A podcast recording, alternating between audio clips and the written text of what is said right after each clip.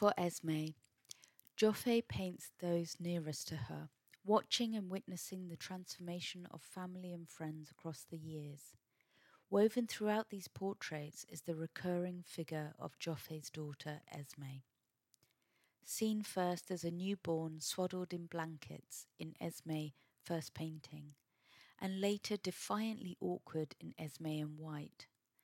Esme's childhood is captured within layers of paint, measuring out the breaths between childhood and adulthood.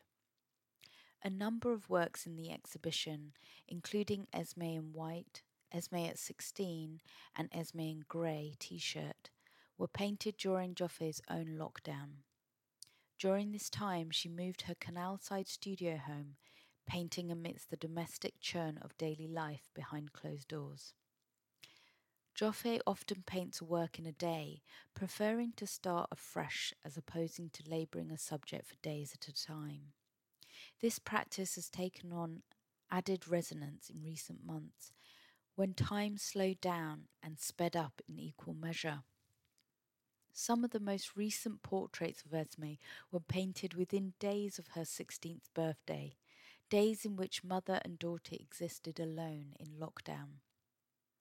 Esme's transformation across the works and the years is captured with a raw yet attentive honesty, the eye of both an artist and a mother.